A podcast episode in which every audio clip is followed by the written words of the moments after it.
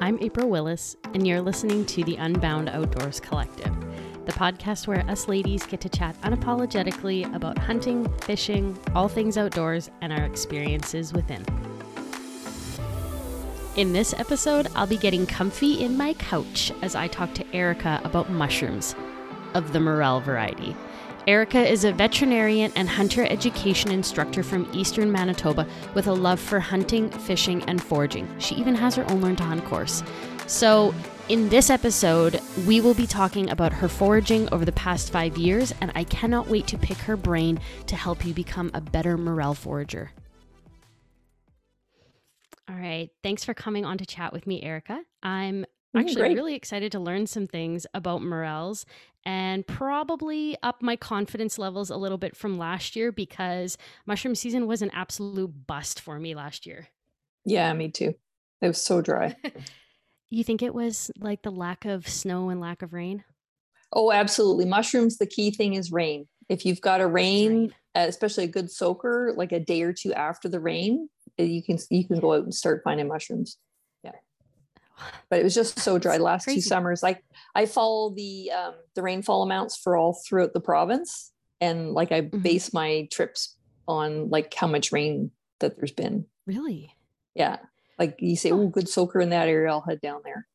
Yeah. Really? Well, I'm interested. Like, that's cool that you said that. And I'm going to, a little bit later, I'll ask you like a few things about what indicates a good year. So hopefully you'll say that all over again for me. I absolutely. Yeah. So Erica, for those who are listening that don't know you, can you tell us a little bit about kind of who you are, what do you do, and what got you interested in harvesting morels, mushrooms, wild edibles? Okay, sure. I'm a veterinarian by trade, and I grew up in the Maritimes, and we spent all our summers, my sister and I, just romping around in the woods, just making forts and picking up bugs and turning over rocks. And we used to eat a fair amount of berries and so on that we'd find in the woods. So I've always had that with me, just finding food on my own. And then I turned that into a high school project for biology class or something, and did a bit of digging and got some research. And I still have those books that I had way back in high school. And then I had gone to university prior to going to vet school in Alberta. And I really wanted to return to the West when I graduated vet school in PEI. And I picked Manitoba specifically for the hunting and fishing opportunities. And I grew up fishing, didn't do any hunting. And I wanted to start hunting when I graduated vet school and had all my degrees done and everything. And I started hunting out here and learning a little bit each year, and always have been foraging. Didn't get into the mushrooms until a few years ago, mostly because I'm just a little bit intimidated, a little bit scared about poisonous mushrooms. I've since learned that it's not as bad as a lot of people think, and we can get into that. I try to live as much off the land as I can. I moved to a hobby farm a couple years ago, so we grow a lot of our own food now, but before that, for about 5 years before that, I was proud to say that all my meat came from stuff that I went out and got myself. So fish and game. Wow. And then did some foraging, not a lot like replacement for groceries, like I wasn't getting tons of salad material, but enough to supplement. And it's foraging's like, when you're a big hunter like me, foraging's a great way to be out hunting when it's not hunting season. So you can be out mushroom hunting, and you can be picking greens, and it's just the whole lifestyle and ethos of being in the woods and finding your own stuff and getting your own stuff. And a lot of it's hard work, but it's very satisfying. And it's way easier to go to the grocery store, but it's so much more satisfying to go out and find it yourself and pick it and identify it and make something with it. And it's just awesome that way. So I'm very outdoorsy, and Manitoba is, for all you people who aren't from Manitoba, you might want to have a look. We don't do a very good job at advertising how awesome we are for outdoor experiences, but Winnipeg is within about an hour or two of like pretty much any game or fish or mushroom or whatever you want to find. So for a big city, it's got lots of city stuff to offer, but you're close. If you have to work in a city, you're still close to the woods here, and it's a lot of public land, a lot of crown land that's accessible for everybody. So yeah, so that's why I came out here. Yeah. I like that you mentioned that, like, that we have so much public land between wildlife management areas, crown lands, the different provincial parks. Like, there is so much land that people can spend time on that isn't private and that you don't need permission on. Yeah, absolutely. Like, I rarely have to hunt or do anything on private land. Like, there's lots of opportunities there's a few provincial parks close that you can hunt in. The provincial forests, so that you can get logging permits and go collect your own firewood or lumber. And that we have a lot to offer for our people. Yeah, we did it a little bit. I wish I had a wood stove in my farm home. We don't, but if I did, just love that. Just the honest, I don't go to the gym. I like to my exercise to be outdoors. So if we had a wood stove, I'd be super fit, because I'd be collecting wood and chopping wood all the time. Oh yeah, love it. Just love it. That's awesome. Yeah. So I'm wondering, like, so you didn't get into mushroom harvesting and hunting for, until the last few years. Are there specific types that you look for, or just morels, or do you have any other types that you like? Oh, lots. Oh, I probably about a dozen species that I'm comfortable with now. And, yeah. So, and they're the ones that I'd recommend starting with, ones that are easy to identify and don't have deadly lookalikes. And the really good mushroom guides and resources online should always tell you the dangerous lookalikes. So I still stay away from the ones that have the really dangerous lookalikes. So I can identify, like, say, for example, agaricus, which is your white button mushroom at the grocery store. There's several species of that genus that grow, you can find them on the lawn or in pastures, but there are a couple that of lookalikes that are very dangerous. So I don't even touch them. I don't mess around with those ones at all. So, but yeah, there's those the ones. Sorry, go ahead. No, go ahead. You finish. Yep. So the little white ones, and I pick, like, red tops with my mom, and I pick morels. That's, like, those are the only two that I've ever done. Are the white button ones the ones that in the beginning of the season they're nice and firm, but in the end of the season they turn to puffballs? Oh, you can eat puffballs. All puffballs are edible. So they're not the same. The puffballs and the little white guys are not the same. No, that's the problem. Is when the poisonous ones are little and just emerging, they look a lot like a puffball. So any puffball you eat, and there's several species that you can eat. There's the giant ones. Nothing looks like them, like the ones that look like soccer balls. Those are fine. Right. But you always want to cut into a puffball, or what you think is a puffball. And if there's, like, a little baby mushroom inside it, it's an Amanita. And that Amanita is very poisonous.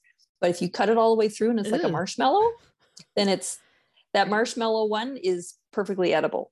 Now, let's back up a little bit. This podcast should not be your only reference as far as what's safe to eat. You should be doing a lot of research about what grows in your area. Get a couple field guides on the internet. Actually, Facebook has a couple really good mushroom ID sites. So you should, before you eat anything, do a lot of research. And when you bring your mushroom home, you do your final identification. So just to back that up, I just want to make sure that people aren't using this as the only thing. But if you're interested in puffballs, when you've done your research and you look at what's growing and where to find them and so on, they're pretty easy to identify. So those are a good starter mushroom, provided you cut every single one of them. And it's good to cut them anyway, because if they're a little bit off color, then they're no good for eating. So you want them when they're just white. Mm.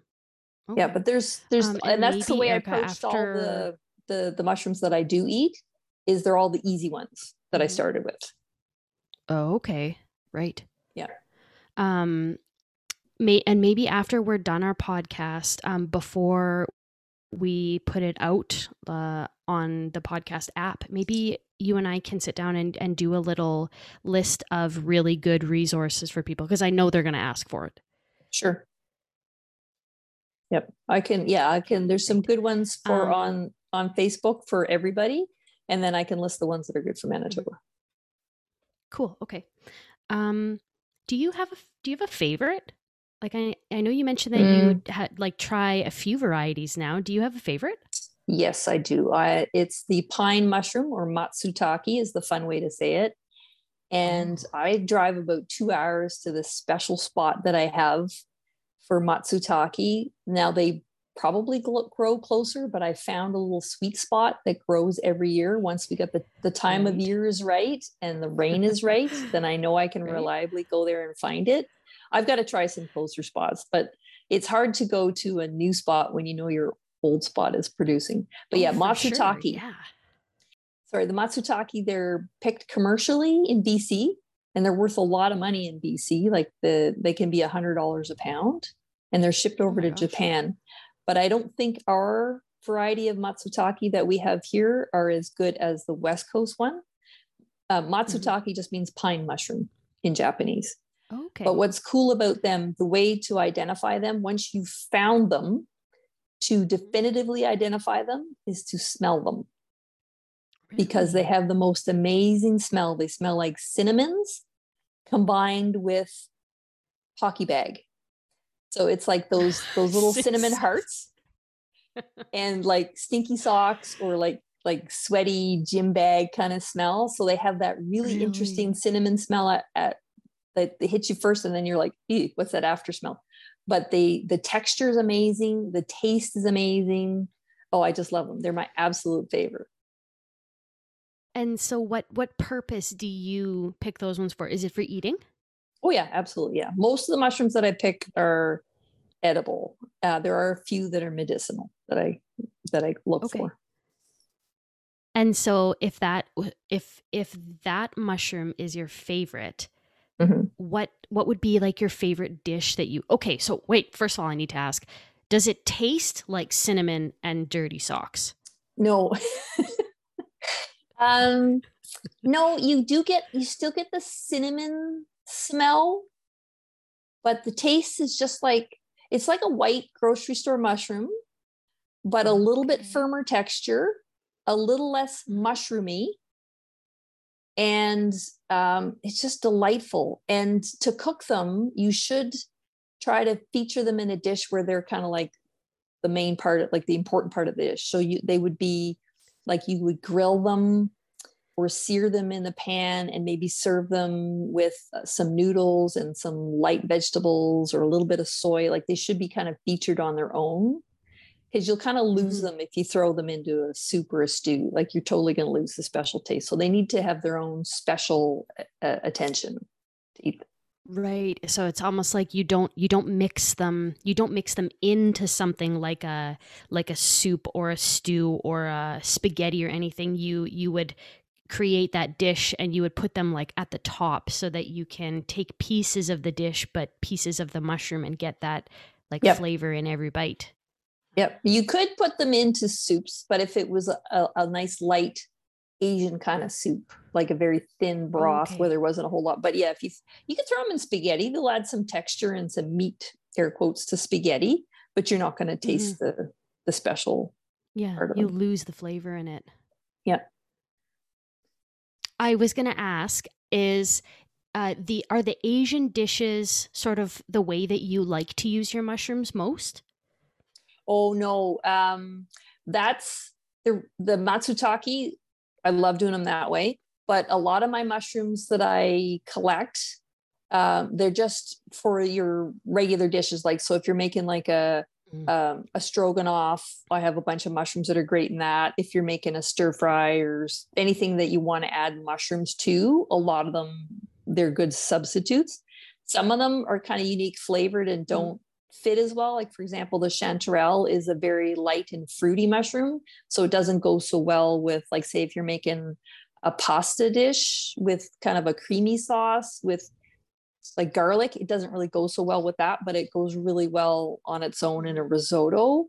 So, but it's just like any ingredient, like some things are great in some things and others aren't. Like, so you wouldn't put peaches in your stir fry, but you might put peaches in a salad. Like, even though it's kind of weird to think of peach and salad, it just kind of fits better with the salad. And especially if you got some blue cheese or something in that, versus like you wouldn't bury your peaches in a heavy tomato dish.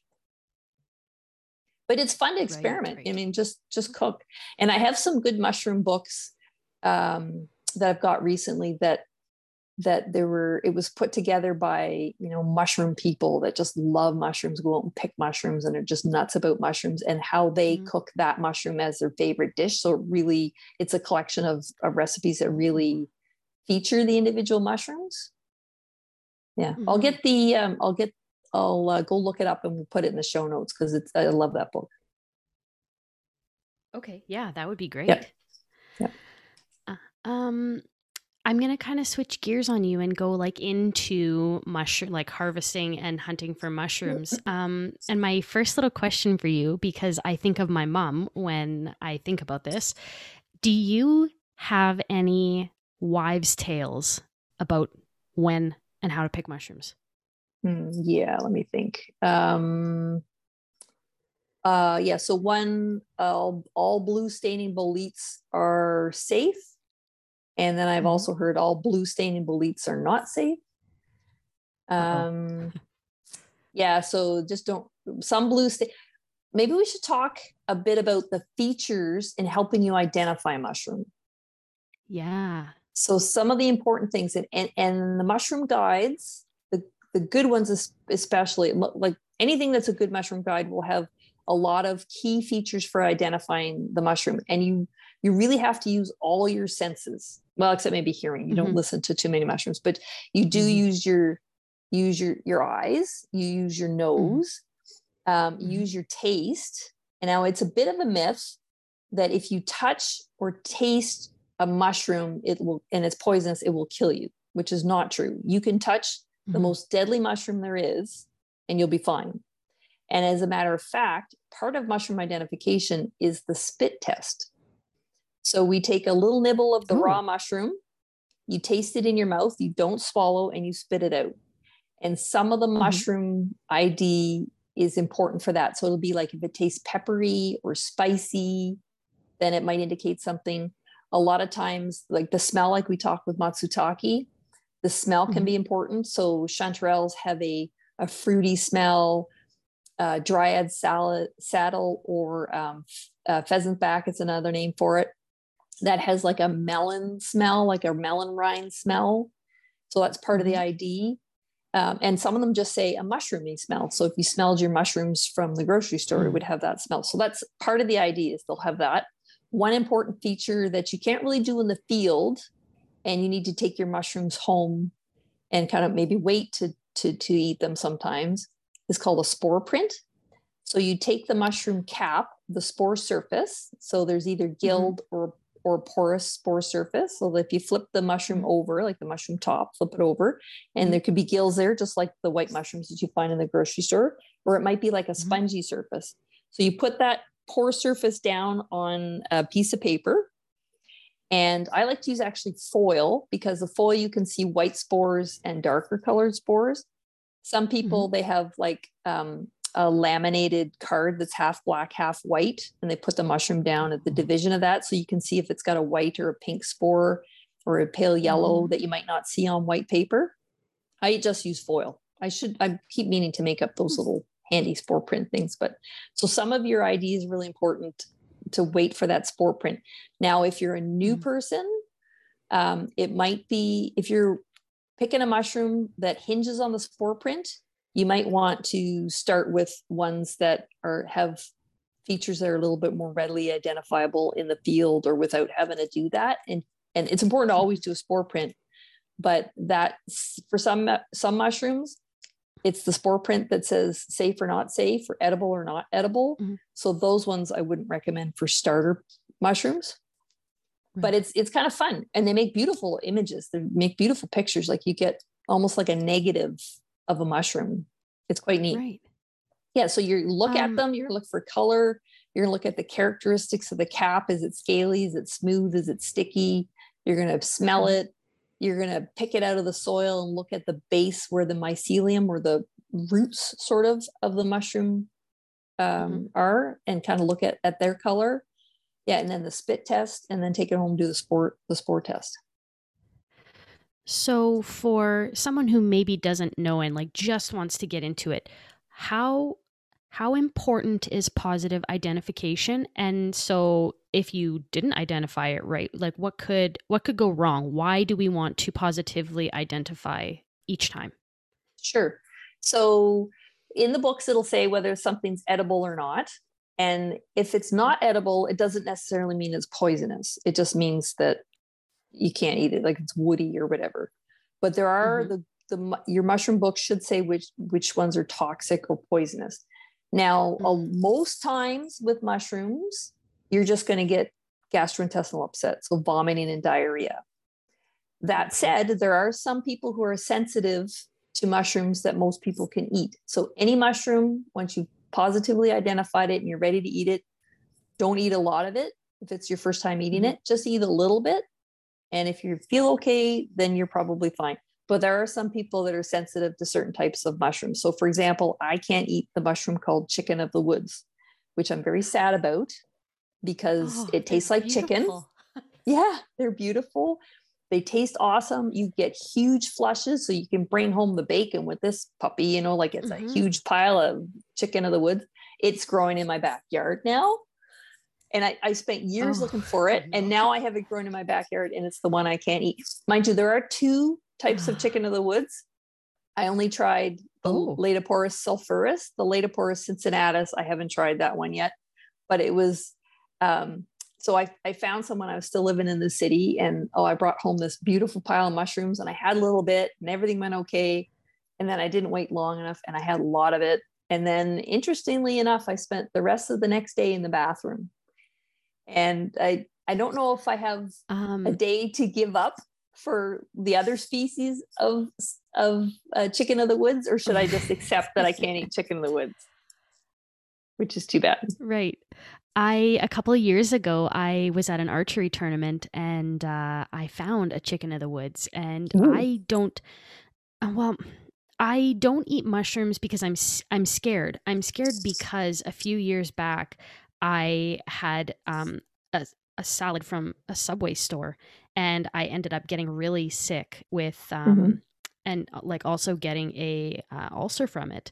And so since then, that salad had in it eggs, spinach, and mushrooms. And now I can't eat any of those things. Yeah. So now I'm scared to eat other mushrooms in case I get as sick as I do with those things now. Yeah. So I was at an archery tournament, and I found this chicken of the woods, and Melissa, she loves mushrooms. So I picked about, I don't know, maybe 2/3 of it. I left the rest of it on where I found it so that, you know, it would hopefully keep growing. And I took this home, and I researched like how to prepare it so that I could transport it to her without it, you know, disintegrating and not being good. So I did that, and I took it to them, and this was, I think, the first time that they had it. And Melissa made like a nice pasta and put it on top, and her husband ate a whole bunch of it, and he was kind of sick the next day. I don't think he didn't spend the whole day in the bathroom, but he was like, what did you do? And I'm like, well, you've never eaten it before. Like, how do you know if you have to try eat it? Yeah. And it's not particularly chicken of the woods that's bad that way. It's just any mushroom. You have to be careful the first time you eat it. And the rule is also you must cook every single wild mushroom, because just because it's edible doesn't mean you can eat it raw. And as a matter of fact, a lot of them that are completely edible and delicious cooked will definitely make you sick raw. And so is there an amount of time that you have to cook them? Like, is it like fully cooked, or is it just like pan searing and it's good? So it depends on the mushroom, and usually the guides will tell you that. So there's a very popular mushroom in Manitoba called honey mushroom, or pepanki. It's a Ukrainian favorite. And whenever I'm out in the woods looking for that mushroom, I run into Ukrainians, Russians, and Polish ladies, which is so cool. That's who I find. But so that one, it says cook thoroughly. And some people, like, they cook the crap out of it. They boil it, and they change the water and boil it, and then they fry it. Really just have to cook it. It's fine. But it does usually say that in the guide, like the Matsutake, just a pan sear is fine for that one. And like your grocery store mushrooms, you can eat raw. So, you know, they're clearly species that you can, and there are some wild ones that you can eat raw, but again, the guides will probably tell you that, but the general rule of thumb with wild mushrooms is cook them and cook them well. And then when you get a little bit more experience, and a little bit more familiar, then you can maybe not cook them quite as much. Right. Then you can dabble a little bit. Yeah. But there are a couple mushrooms who will 100% kill you in Manitoba. Really? Yes. And, so and you, that is like if you were to eat them raw or just any cooked any or raw. Yeah.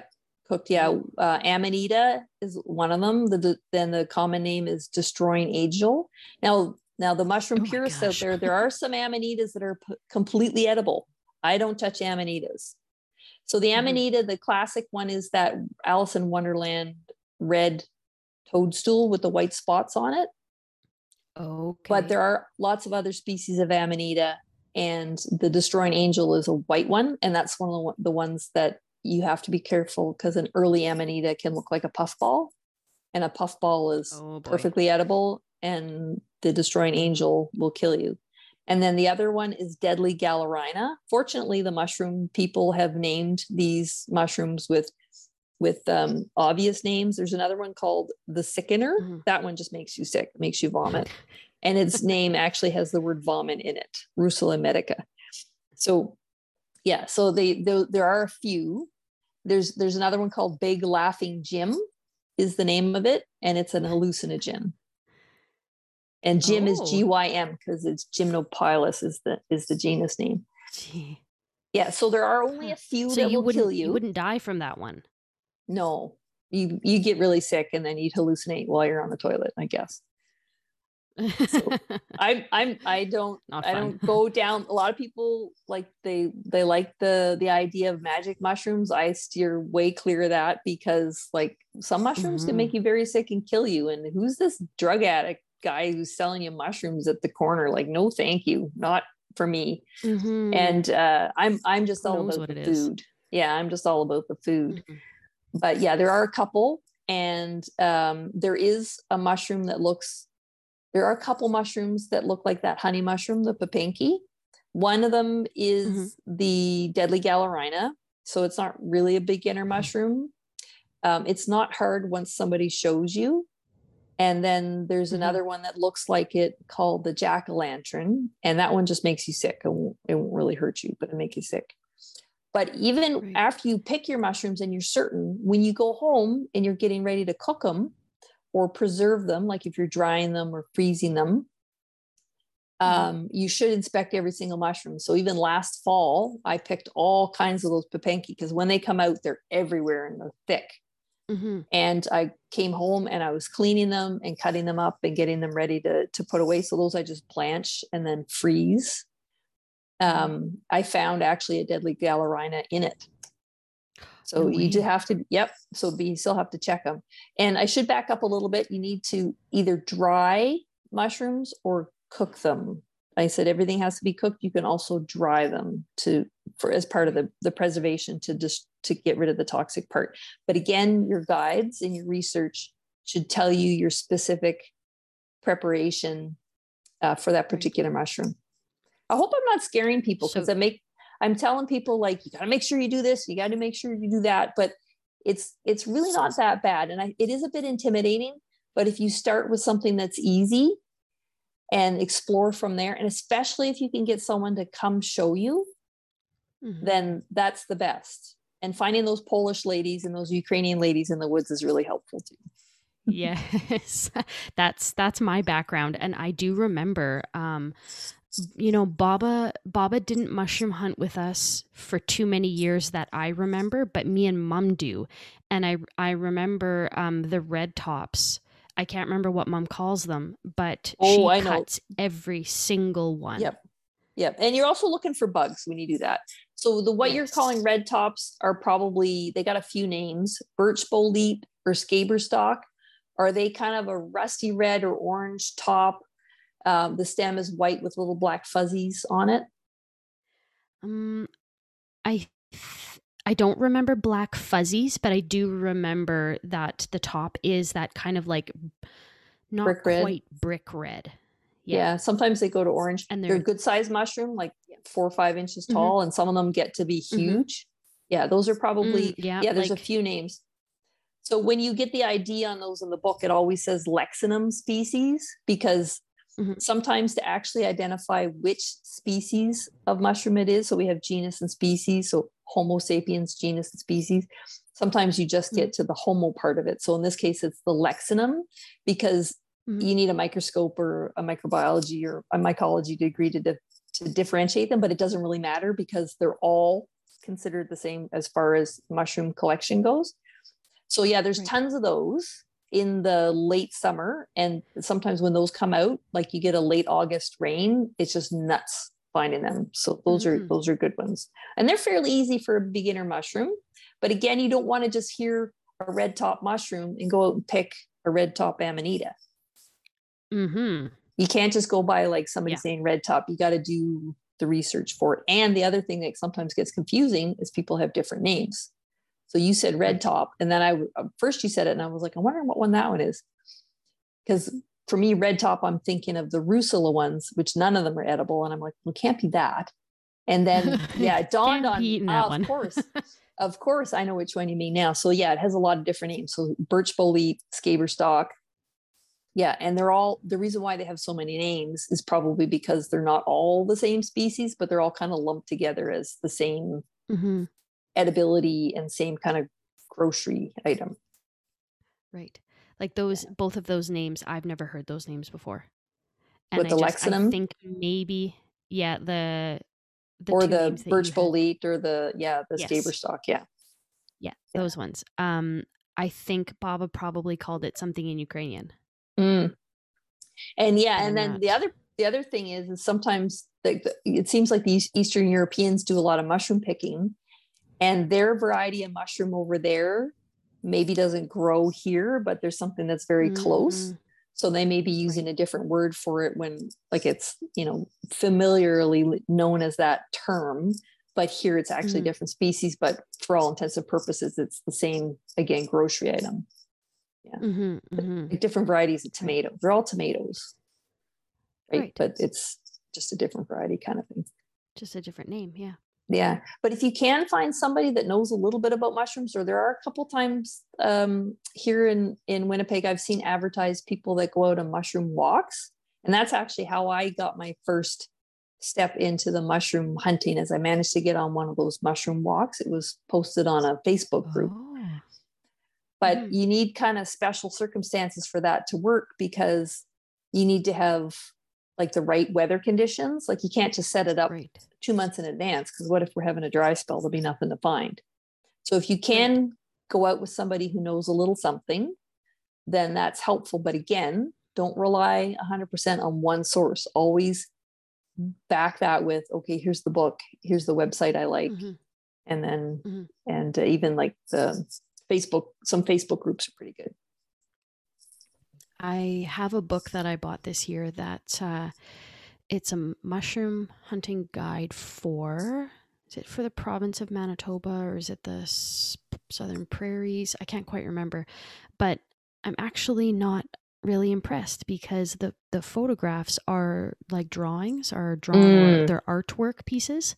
And I just, for me, to start to learn and get better at IDing and being more confident, that is not the type of photo, or that's not the type of piece I need to see. I want to see an actual real photo.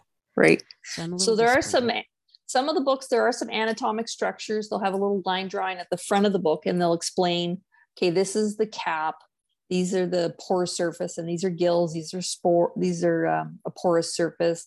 This is the skirt, this is the veil, this is the stipe. They'll kind of give you those, what it translates to in the line drawing. But yeah, pictures are the way to go. And that's why it's good to have several books too, because like the pictures, maybe the color doesn't quite translate. It's good to have a few examples. And then one nice thing is, if you've got a good flush of mushrooms, when you're picking them, you can see a little young one, and one a little bit older, and one really old, because sometimes the features that you're looking for don't show up when they're first emerging. So if you have a bunch growing together and you can see the features as it grows, then it really helps. Mm-hmm. Yeah, that makes sense. You're getting all excited about mushrooms now. It's just starting to melt. When is the snow going to be gone? When can we go look for mushrooms? And we haven't even talked about morels yet. I know. I like, we're just going. Do you think that this year, the amount of snow we got, like one of my, what I wanted to ask you was like, what factors indicate a good year? But do you think that we're going to have a good year? I think so. Yeah. Yep. Especially for the morels. Yeah. So morels are a spring mushroom and they grow out of the soil and they need a soil temperature. You have to absolutely have a soil temperature of 10 degrees Celsius. And I think that's 55 Fahrenheit. So you need a specific soil temperature. So the really geeky mushroom people, they go out with the thermometer and they stick it in the soil. But actually you can look that kind of stuff up online. There's a Manitoba agriculture website. They'll give you soil temperature too. And then you need the moisture. So we've got a good dose of moisture from all the snow we got this winter. So that they've got a good start. And then especially if you get a bit of a rain. So it's kind of a magic combination for morels. You need like the right place to look for them. So they're associated with lots of different trees. So generally, if you go out to the woods and you find just a good mixed hardwood and coniferous forest and just wander around, and it can be just this elevation, this little hill, halfway up the hill is the sweet spot for the mushrooms that day, and just the right amount of sun. That might be the way to find them. But the problem is just, it's not like going out looking for a tree that's there all the time. Mushrooms are ephemeral. Mm-hmm. So the mushroom is a really fascinating creature, organism, in that it's most of the organism lives under the soil. And what you're seeing on the surface as the mushroom, the part that we like, is just the fruiting body, which is the analogy is like an apple tree. So your apple tree is the organism, the mycelium, and the apples are the fruit. So your apple tree's there all the time, and then the fruit come, and then you can pick the fruit. But not like an apple tree. Mushrooms kind of, it's a certain time of year. It's so many days after rain. Mm-hmm. It's temperature.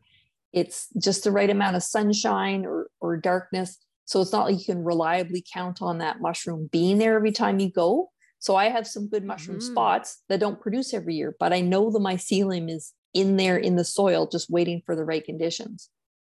Right. My mom always said that for morels to grow, we needed a good shot of rain, some really nice sunshine, and you had to go out before the leaves were fully formed on the trees. Yep. The poplar trees. Yep.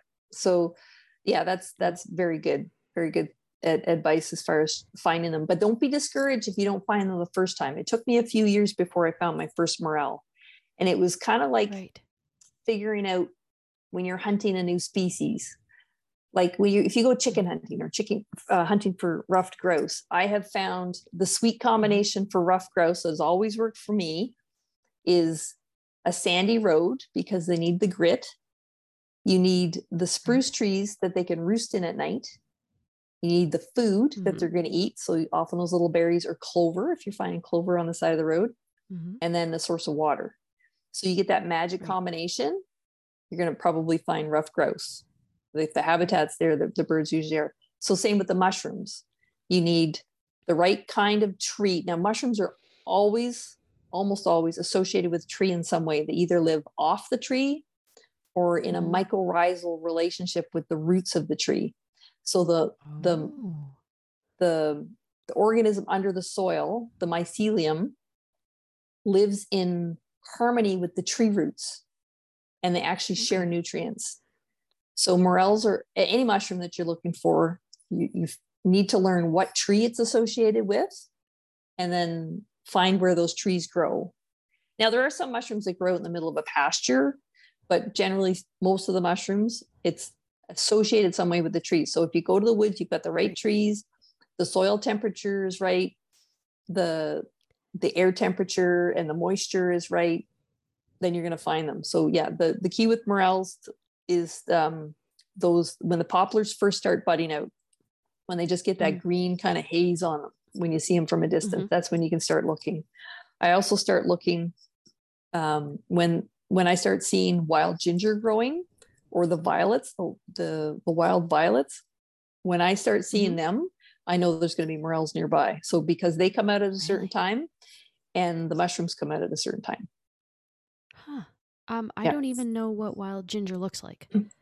Oh, it's a fuzzy stem and it's called a chordate leaf. So kind of a heart-shaped leaf. And they have these beautiful, funky little flowers. And if you pull up the roots, it smells like ginger. So that's my personal thing. I don't think I've ever seen that in a book. But when I start finding wild ginger and I start finding violets, when the violets are out, then it's okay, good. The morels are going to be out soon. Because it could be just like they might be out, but you're like 50 feet away from them because you're a little bit damper and deeper down that hill. Maybe they're a little bit higher up the hill. So yeah, they're a bit ephemeral, but it's fun hunting. It's quite an adventure to go and look.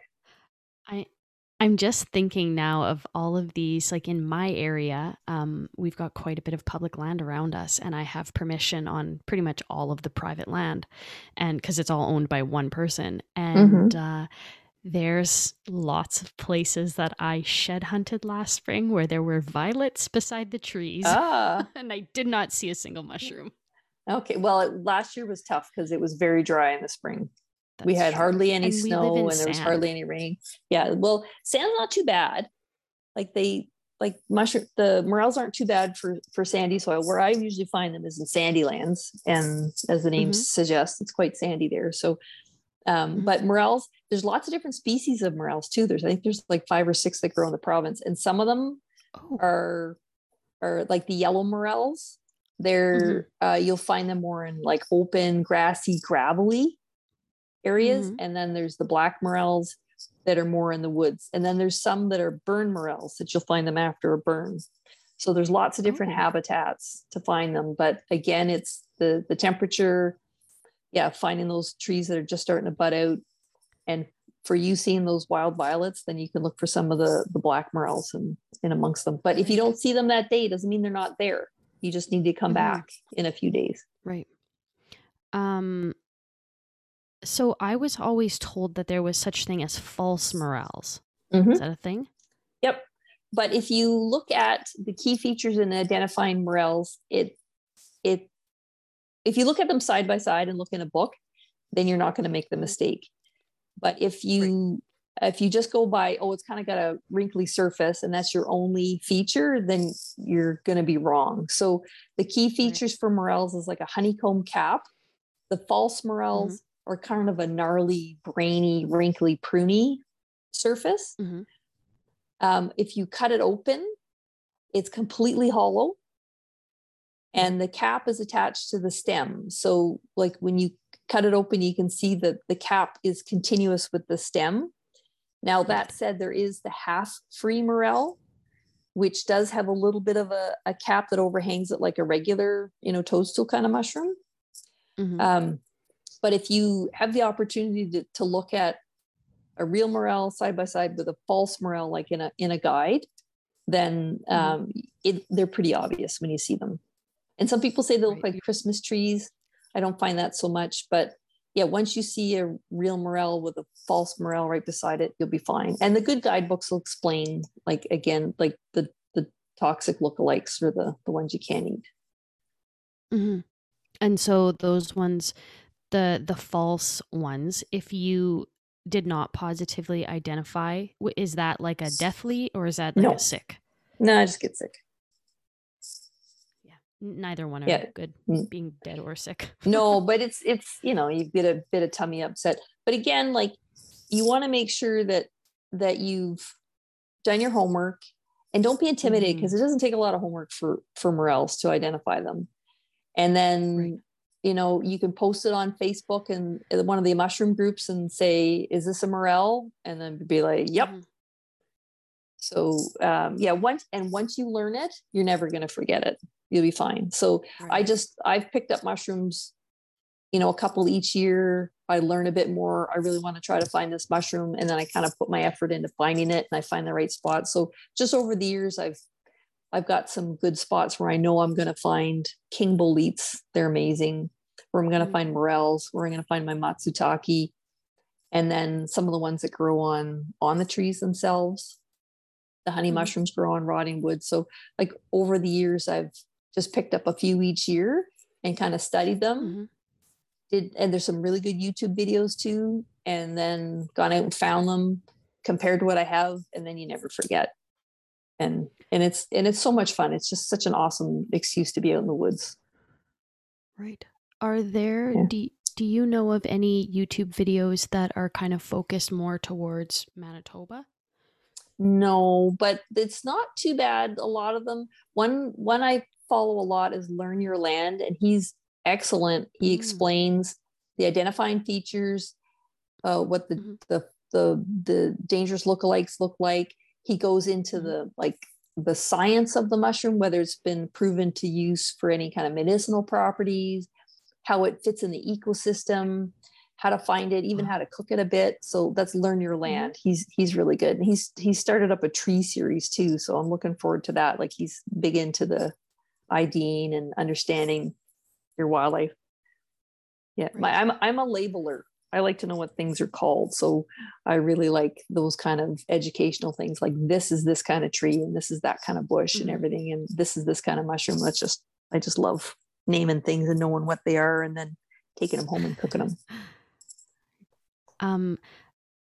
And I wanted to ask you where, you know, a person should focus kind of their attentions, like if they were looking, but then I realized that we've talked about different kinds of mushrooms and that's not the case. Like each mushroom probably prefers a different area or prefers a different tree or a different condition, doesn't it?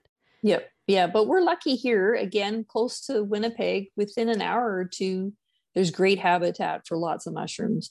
And when you go out, just pick up everything. Nothing's going to hurt you by picking it up. Take pictures. And if you are, if you're taking it home to identify, take a picture of the top of the mushroom, the underside of the mushroom, the stem, cut it in half, take a picture of that. And then that's what they're going to need to identify it, smell it, even do the spit test. And then you can take a representative one. I just carry these cheap little paper bags that you get at the grocery store. Like, you just buy a package of thin paper bags. I take those with me and I can put the mushroom in there and roll it up so that it doesn't get crushed under all the other mushrooms. And I take it home and do the spore print and identify it better. But yeah, it's just go out to the woods. You'll find something. And then when you start to learn more about them, you'll find different kinds of woods and different parts of the woods. Like, for example, Spruce Woods, there's pine plantation in there. There's, aspen parkland, so lots of poplars. There's big rolling pastures in there. Like, you go for an hour walk and you're going to go through 3 or 4 different types of habitat where there'll be lots of different types of mushrooms. So yeah, just go out to the woods and get started. Now, you can tell me your take on this. Like, last year a friend had picked a few different varieties, but she was kind of scared to ask too many people for identification because she had heard that, like, the purists get really upset if you pick too many of the mushrooms. Okay. All right. Let's settle this right now. Okay, so good. Going back to our apple tree analogy. So you can pick all the apples on the tree. It's not going to hurt the apple tree. There may not be any left for anybody else, or for the deer or the squirrels that eat the mushrooms, but you're not going to hurt that apple tree by picking the apples. That's what the fruit are there for, is to disperse spores. Now, I used to, I still pick with a basket, and I shouldn't, but I still subconsciously deep down, look down my nose at people who pick with a bucket, because I was taught originally, and it's not necessarily important, but I was taught originally, you pick with a basket because then the spores fall out of the basket and you're seeding, as it were, repopulating the forest. But really, there's millions of spores coming off the mushroom. As soon as you pick it up off the soil, it's blowing everywhere. So you can pick them in buckets and not be harmful to the environment. You can pick every single one of them and not be harmful to the mycelium. There's also a raging debate about whether you pick or pluck. You can pluck them. It doesn't hurt the mycelium. It doesn't hurt it at all. There's miles of that stuff under the soil. And sometimes you want to pluck it because you want to see the base of that mushroom and how the mycelia come off, because that can be part of the identification. So cut if you want. I cut most of the time because then you're not picking up the dirt with it. And then I trim off the dirty bits, or I pluck it and then trim it off. So yeah, it's fine to take them all, especially if you're the only one picking there. I mean, it's the ethical way of foraging is to not take everything and to share it with the Mother Nature and all the animals and maybe the other people who want to use the forest and share it. But ecologically and for the health of that mushroom, it's not harmful at all. Okay, good. So you can technically be selfish. Over that. Yeah, you can be selfish with mushroom picking. Yeah, it's okay. Especially if it's your own private patch. Yeah, like the way they work is you're not going to harm it. And because they're so ephemeral, because you've only got them there that week, you probably should get as much as you can use. Like, again, don't take it if you're not going to eat it or use it. But if you're going to, if you're like me and you put up pounds and pounds and pounds of honey mushrooms in the fall to use all year, then go ahead and do it. But people can be very protective about their spots.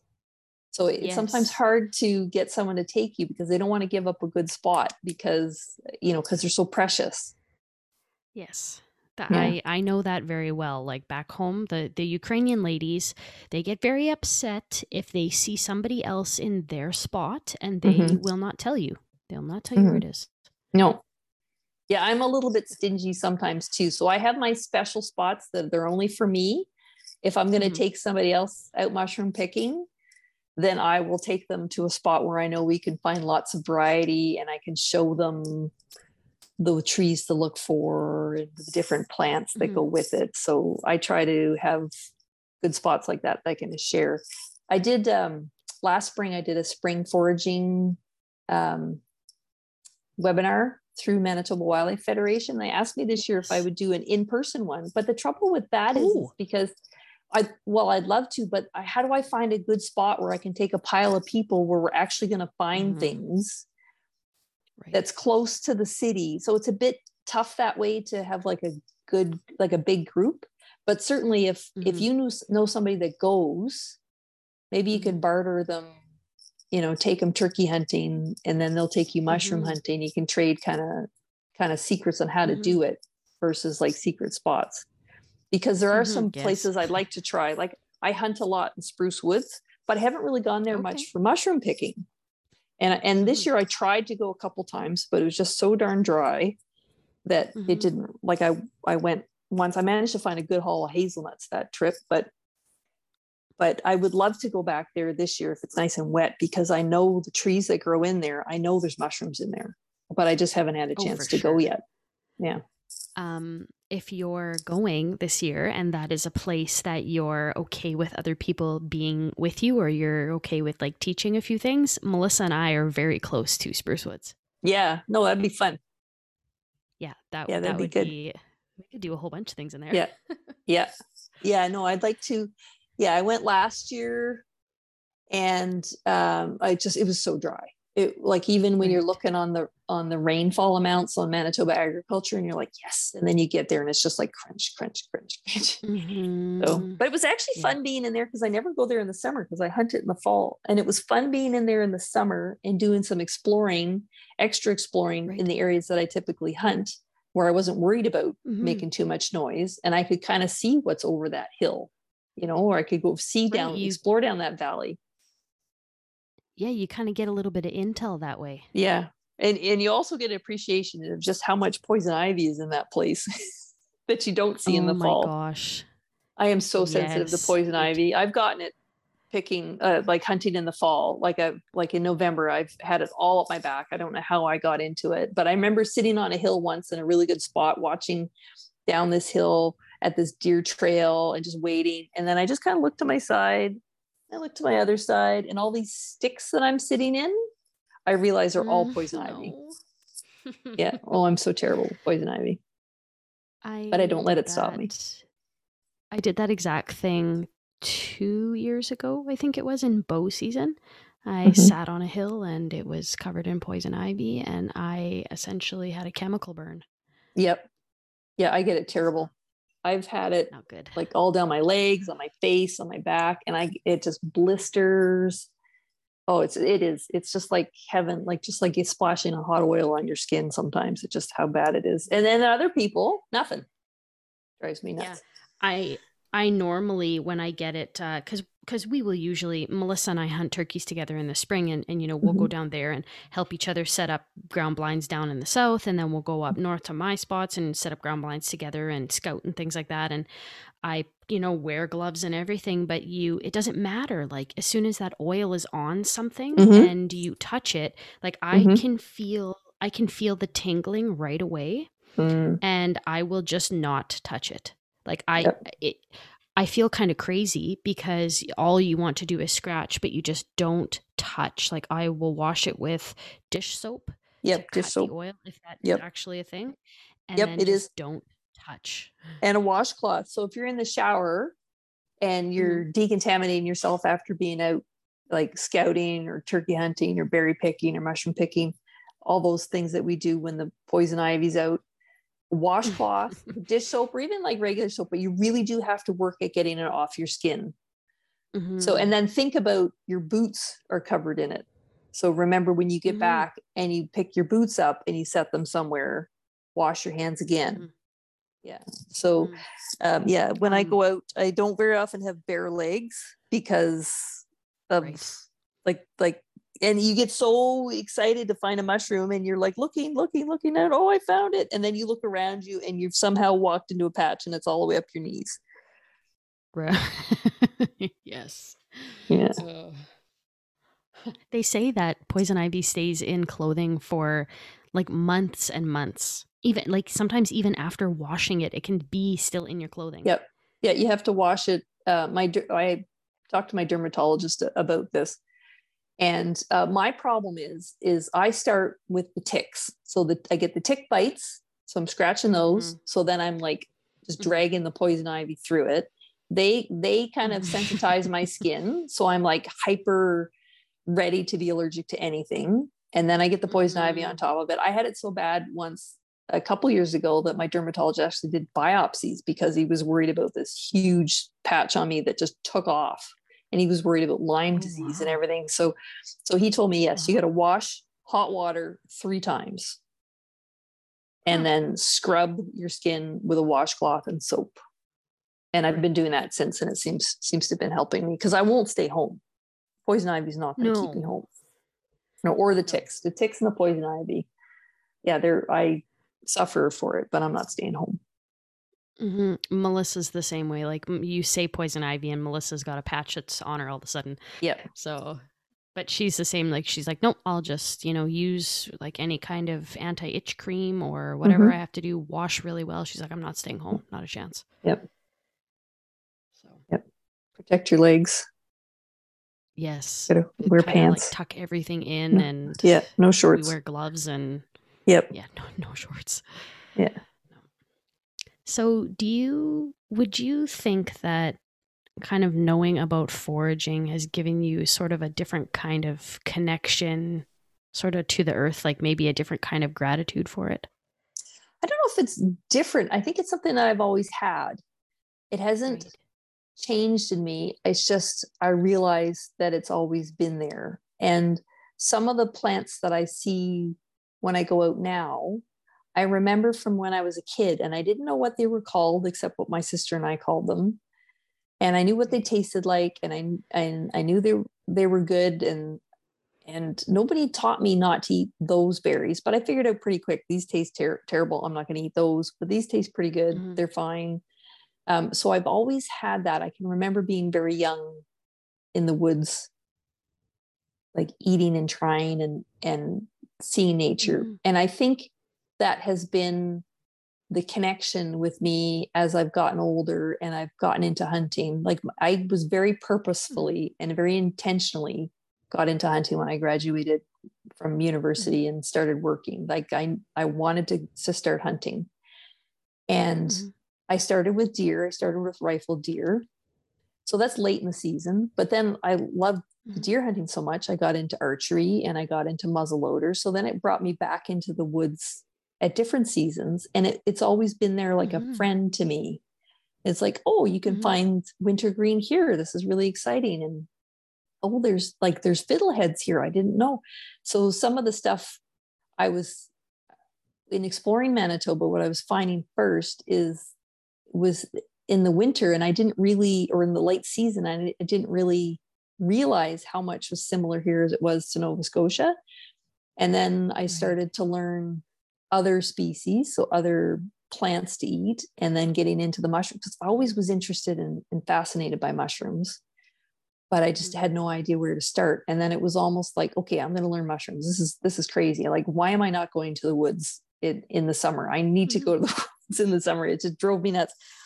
So yeah, it's been kind of a gateway for me, an excuse to be there. And I don't really go to the woods to find groceries to replace what's in the grocery store. I think I find and forage plants and mushrooms it's a different kind of nourishment, like for my soul rather than for my tummy. And the tummy's a fun part.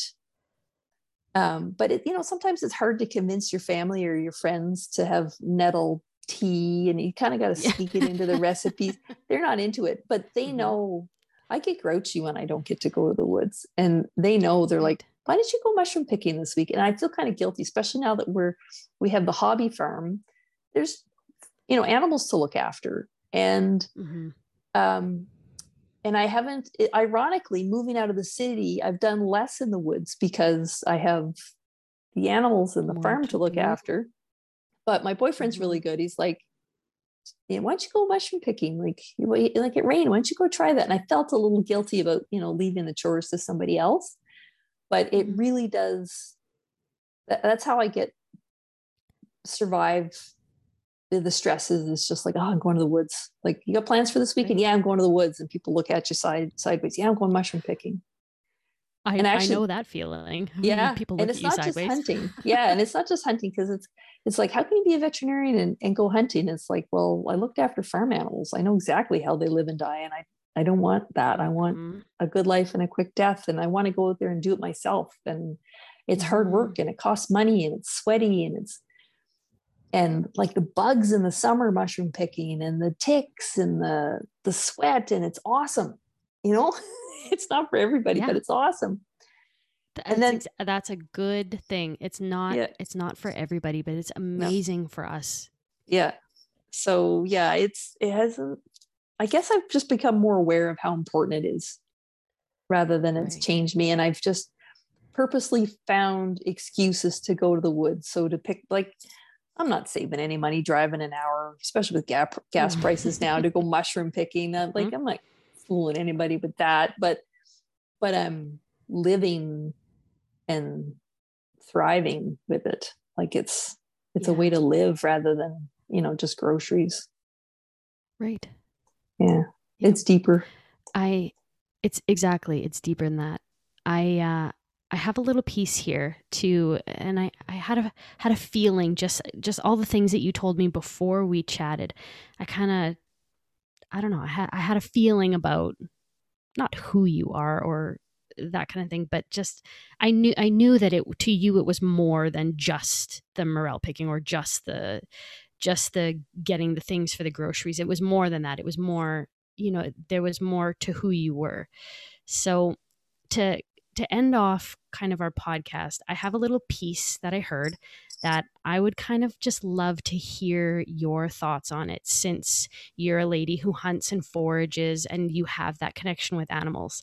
And so it goes, isn't it interesting, or maybe odd, that we as humans have created an economy around items that the earth gives us for free, even though the earth expects nothing in return except to be treated well and respected, and most people can't even do that much for it.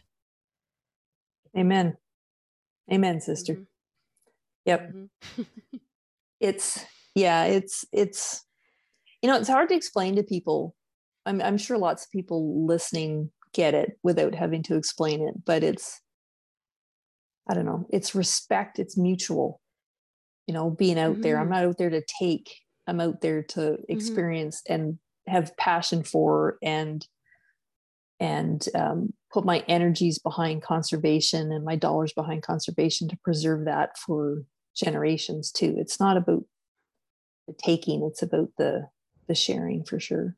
But yeah, it's all we want to do is take. Everybody's about themselves. They need to spend more time in the woods.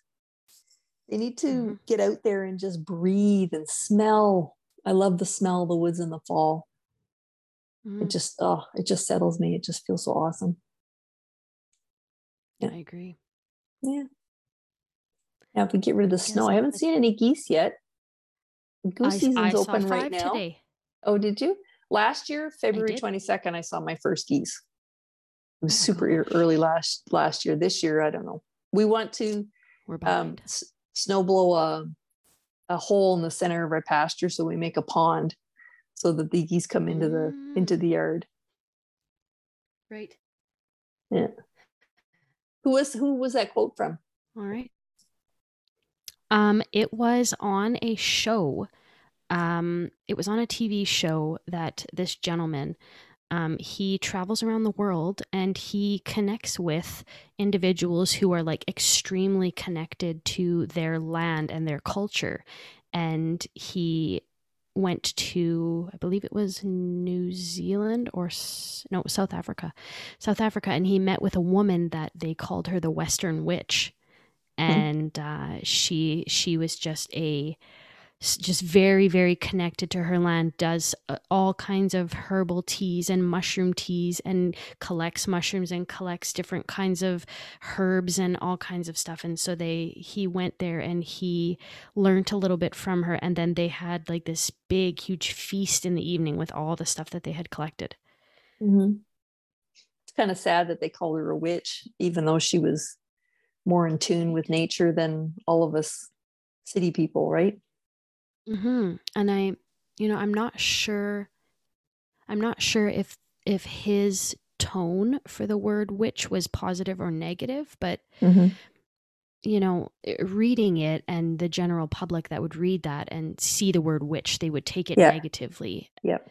So, and something dark about the potions and the mushrooms, that the evil, but I don't know. Right. Yeah. I think people are amazed. Like, you can eat that. I made Nutella last week. So I picked hazelnuts last summer in Spruce Woods. And if you try to find hazelnuts in the fall when they're ripe, you're not going to find any because the squirrels eat them all or the bugs eat them all. So I picked them green last year when I was out mushroom picking and it was too dry. Got a ton of them. And then I dried them at home. Mm-hmm. And then I shelled them in the fall. And then they sat on my counter all winter. And then last weekend, another stupid snowstorm, blizzard, couldn't go do what I wanted to do. I finally cracked open all those tiny little nuts and I made Nutella. And it's just so awesome because, yeah, you can buy that at the store way cheaper than the gas to drive to pick the nuts and the sore fingers from peeling the nuts and then hammering them for literally 2 hours to make a cup of Nutella. But I don't care. That's it's so awesome. And then you tell your friends and like, you can eat that? We have hazelnuts here?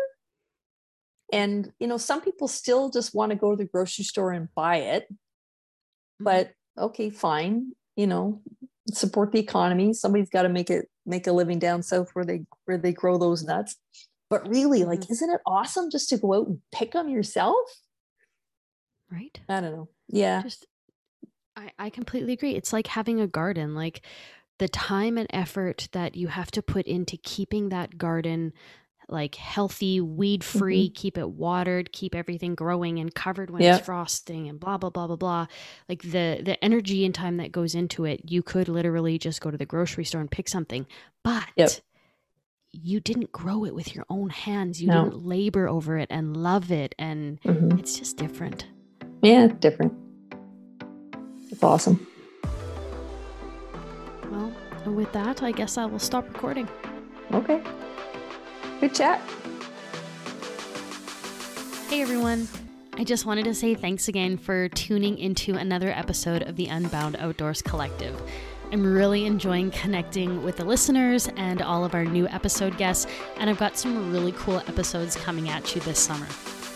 If you want to support the podcast and my future platform here in any way, you can head over to the Panoramic Outdoors website and pick yourself up a brand new Unbound Outdoors black on black trucker hat.